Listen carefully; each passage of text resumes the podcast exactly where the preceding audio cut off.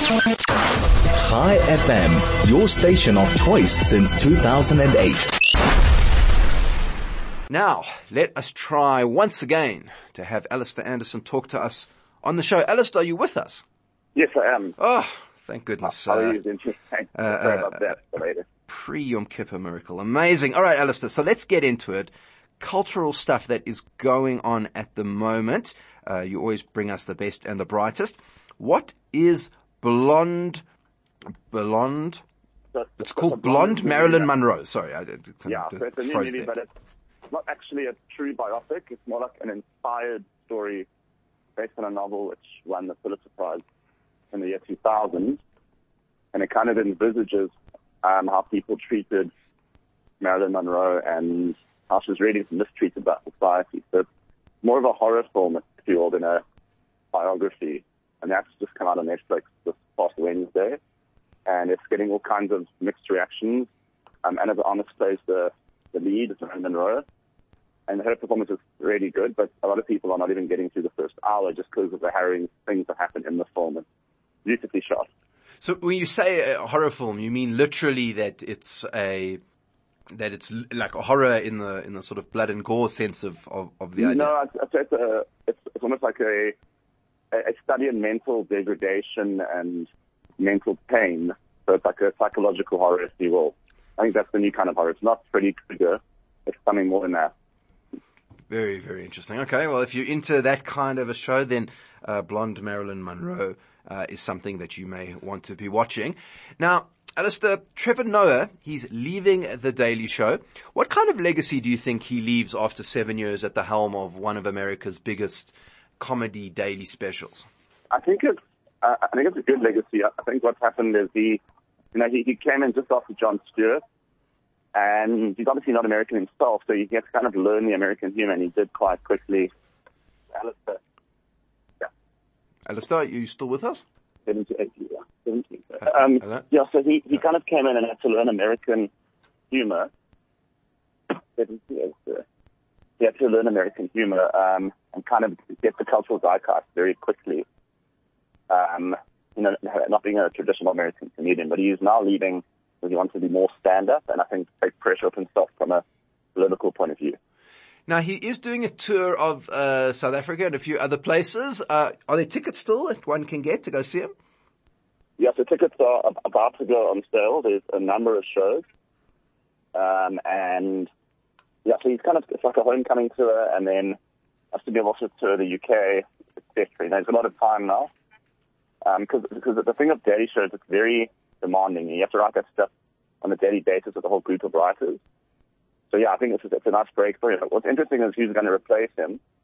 Um, you know, it's really not clear. Maybe we'll have a, sure, who knows, who knows, a female daily show host. Um, it could be anything. It kind of has to reflect the, the American. And right now, you know, America's in a very topsy-turvy, uncertain place. James Corden's also leaving late night TV. So we could have a whole shake-up in entertainment in the States. I think that also is kind of related to it. And it's unlikely that Kevin Noah was ever going to stick around for that long because I think also just the way that uh, entertainment works now is that things are popular for a while and they change way more quickly than than Johnny Carson on you know TV. Yeah, absolutely. Uh, and, and, and the late, I mean, late night comedy used to be something that was kind of very specific and you had a few show hosts, but now it's actually become a much wider field. There's a lot of other people who, who can actually do this kind of thing. And so it's not, uh, as, uh, perhaps, uh, Yeah, I mean, standard as we were before. the- you know, yeah, it's, it's easy now, relatively easy to set up your own YouTube channel, get your own late night show. You can get attached to someone like HBO, et cetera, et cetera, compete with someone else. I mean, Chelsea Handler's doing it, and others. Colby is obviously big. So it's just a lot of competition, um, and, and I think that's what's happening now. Um, they're really trying to look for unique content. But yeah, it's, it's a bit of a shock that Trevor Noah decided to go so quickly because I mean he was, I'd say, on the top of his game. But I, I just, yeah, I just wonder if he's a bit tired of the, the political landscape. You know, how many jokes can you make about Donald Trump or Joe Biden or whatever else is going on? You know, he's done what. I also see that he's dating Dua Lipa now, and she's based out in the UK, so maybe it gives an excuse to get to London and away from crazy American life. Yeah, I can go to, to crazy British life instead. Okay, well, good luck to Trevor Noah. uh, a boykie from in this area, uh, so we wish him well. Now, traditionally this time of the year is Halloween. Uh, Alistair talking about horror. Uh, is that is that a thing that even happens in South Africa? I mean, it definitely does from the point of view that, uh, you know, kids dress up for trick or treat. Um, and it's, it's a huge American pagan, uh, festival actually, but it's, we've picked that up, I think, into our culture. You know, we've adopted a lot of cultures, Halloween being one of them. And I think that given that it happens close to summer for us, you know, we people can't get on the street. I think people want to get out this year again. You know, we've been cooped up a bit kind of after COVID now. So I think you will see quite a few events that are happening for Halloween. I know Katie's Palace, for example, is not really necessarily a kids event. That's, that's just an example of a bar kind of restaurant that's hosting a Halloween event towards the end of the month, and you'll see many of them picking up. So yeah, I think Halloween very much is something, and then you'll see a number of movies coming out, like the the, the final Halloween movies coming out. That Halloween ends with Jamie Lee Curtis, you know, chasing Michael Myers. Um, and the new Hellraiser is actually coming out this week, which is a, a kind of a reimagining of Hellraiser. If you remember that Clive Barker horror movie with Pinhead in it, um, it's very gory. So I think is it was a bit of a, a love for the 80s again, which is coming back. Oh, the 80s. Very, very interesting. Okay, so that is horror. And so more horror. I don't know, is, is, did you, don't know if you, you put this list together with a particular horror theme related, um, Alistair, but it's, but now it's the Rocky Horror, uh, Rocky Horror event coming up. What, what is that all about? So we, so the, this past weekend, I just wanted to do a little bit of a shout out to it, um, was a jump to the left, which was a, it's like a live watching of the Horror Picture Show, and that's just taking place. It was hosted by Alter Egos. I went to it, and it was great. We all sort of sat there dressed up, and then the, you know, there were actors and characters who would dance around and run around, you know, the place and screams and strokings and sort of like while we watched the movie. It was really entertaining. Um, that's when I do a shout out to Alter Egos, which hosted that there at Rustic. And hopefully we can have more things like this in South Africa, where you can have like live, inter, you know, movie screenings which are interactive. Yeah, absolutely. I think it's a, an interesting point you make. And of course, Rocky Horror as a franchise is so good at that particular thing. It was always, even again, as you say, in the 80s, uh, people used to pitch up with water pistols and dressed in a certain way. And Yeah, exactly. so it's, it is a very good kind of format for this sort of hybrid event in that, in that way. Yeah, precisely that, and I think we should see more of them. It's, it's, actually the, the longest running film ever is the Rocky Horror Picture Show, and one of the most incredibly successful also. It was made for about a million dollars, and it's made half a billion since it came out in the 70s. Oh, that's that's that's very interesting. It's, it's a, and such a strange show as well. it's amazing that it did uh, so so well, especially at the time. Uh, okay, so Rocky Horror events. Now, The Woman King has come out. Alistair, I actually went to go see it over the weekend. I have to say, uh, I thought it was quite impressive. Uh, good cast, good music, um, interesting piece of historical fiction.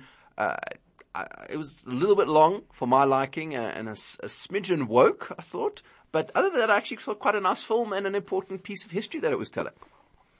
Yeah, so it's it's um, done, I think, a bit better than, and even a lot better than was expected um, in Hollywood. You know, it's, it's being picked up quite well in the American cinemas, um, and it's being pushed now heavily for Oscars. You'll see there's going to be a lot of campaigning around it. Um, things like Viola Davis, who's in the role in the movie. A number of other actors and actresses are being pushed for, obviously, Best Actress and Best Supporting Actress. Um, and hopefully it'll, know, it'll be seen a lot on our screens too. I mean, it's very much an African story, you know, based on truth. And I think an original story. And it's not just another story about political anguish or colonialism or apartheid. You know, it's, it's a fresh story that people can be proud of and inspired by. And I think that's a really cool thing. You know, just to give people context, it's about the kingdom of Dahomey, which is where modern day Benin Yeah. is. Uh, and, and they had historically a band of, part of their army was an all woman unit, uh, that used to be the king's guard. Uh, and, Exactly, and this, yeah. this was a, a kingdom that engaged in the slave trade and had to work with, uh, colonialist, uh, the French and the British and had other tribes to worry about. And it's kind of a story set in that particular time. And it, it, I think it's quite well done in that they sort of try and represent the culture in, in a sort of uh, smart way, which I thought was, was pretty good. Yeah, no, exactly. And it's, I said it's filmed in Cape Town. Yes. large parts of it. Um, it's got Seven Gazes and South African actor and a number of other, a lot of other South African talent. And if nothing else, hopefully it'll launch new careers, you know, for young actors and actresses in, well, for, in SA and abroad. I mean, it, it also showcases, again, Cape Town as a, a world-class filming location. I mean, that's very exciting. So I think, uh, maybe as, you know, as a sort of SA community, we need to embrace the film and watch it because something's come out that's good, unique, original, and new, and I, I think it's definitely worth the watch. Yeah, absolutely. I would I would encourage people to go and see it as well. I, I actually I did enjoy it quite a lot. Some of my quibbles with the plot notwithstanding. Uh, and our final horror uh, for the segment, uh, Alistair, is, you, is Jo- Joburg's decaying city. Now we have a new mayor, who I have to say I'm not uh, already particularly impressed with. I thought that the previous administration was doing very well and was trying very hard, and I'm not at all convinced that uh, Yeah. that these new guys are going to do anything helpful at all. But what's your view on, on, on the on the sense of where Joburg is at as a city? I just think it's quite worrying because what's going to happen now is all the city officials are going to have to meet their suppliers and each other again, and they sort of restart their policies, etc., cetera, et cetera. I'm hoping that a lot of it carries over. But as you know, the, it just it just creates more inefficiency and yeah, let's just hope that things we're trying to improve, like home affairs and you know doing your license and your you know passports and IDs and things. Hopefully that'll you know those new systems will work. I mean they're trying to digi- digitize everything. So, yeah, it is a little bit of a horror movie when suddenly your mayor's proposed on a Friday afternoon like that. um, and I saw the new mayor says you should just cook with gas and not uh, use electricity. I mean, yo, I don't know if that's going to work. Um, there are a lot of dangers around paraffin and gas in South Africa. I think it's well documented what's happened to underprivileged people with that. So let's just hope that things get together. But yeah, I think um, on that note, rather rather watch your horrors on Netflix and in the movies than um, try and queue at home affairs. Yeah, there you go. Ho- ho- ho- Home Affairs, the horror. Uh, that is the next movie that Alistair Anderson will be bringing to us. Alistair, thank you so much for joining us. Mazel tov once again on your award, and we'll chat to you again soon. Thank you. Thanks, Adrian. Sorry for the tech delays. Thank you so much. no Thanks, problem. Cheers. That's uh, Alistair Anderson. He's our cultural critic that comes on. Uh, and award-winning property writer from this weekend, Alistair Anderson, and I am Benji Shulman. This is 101.9 Chai FM.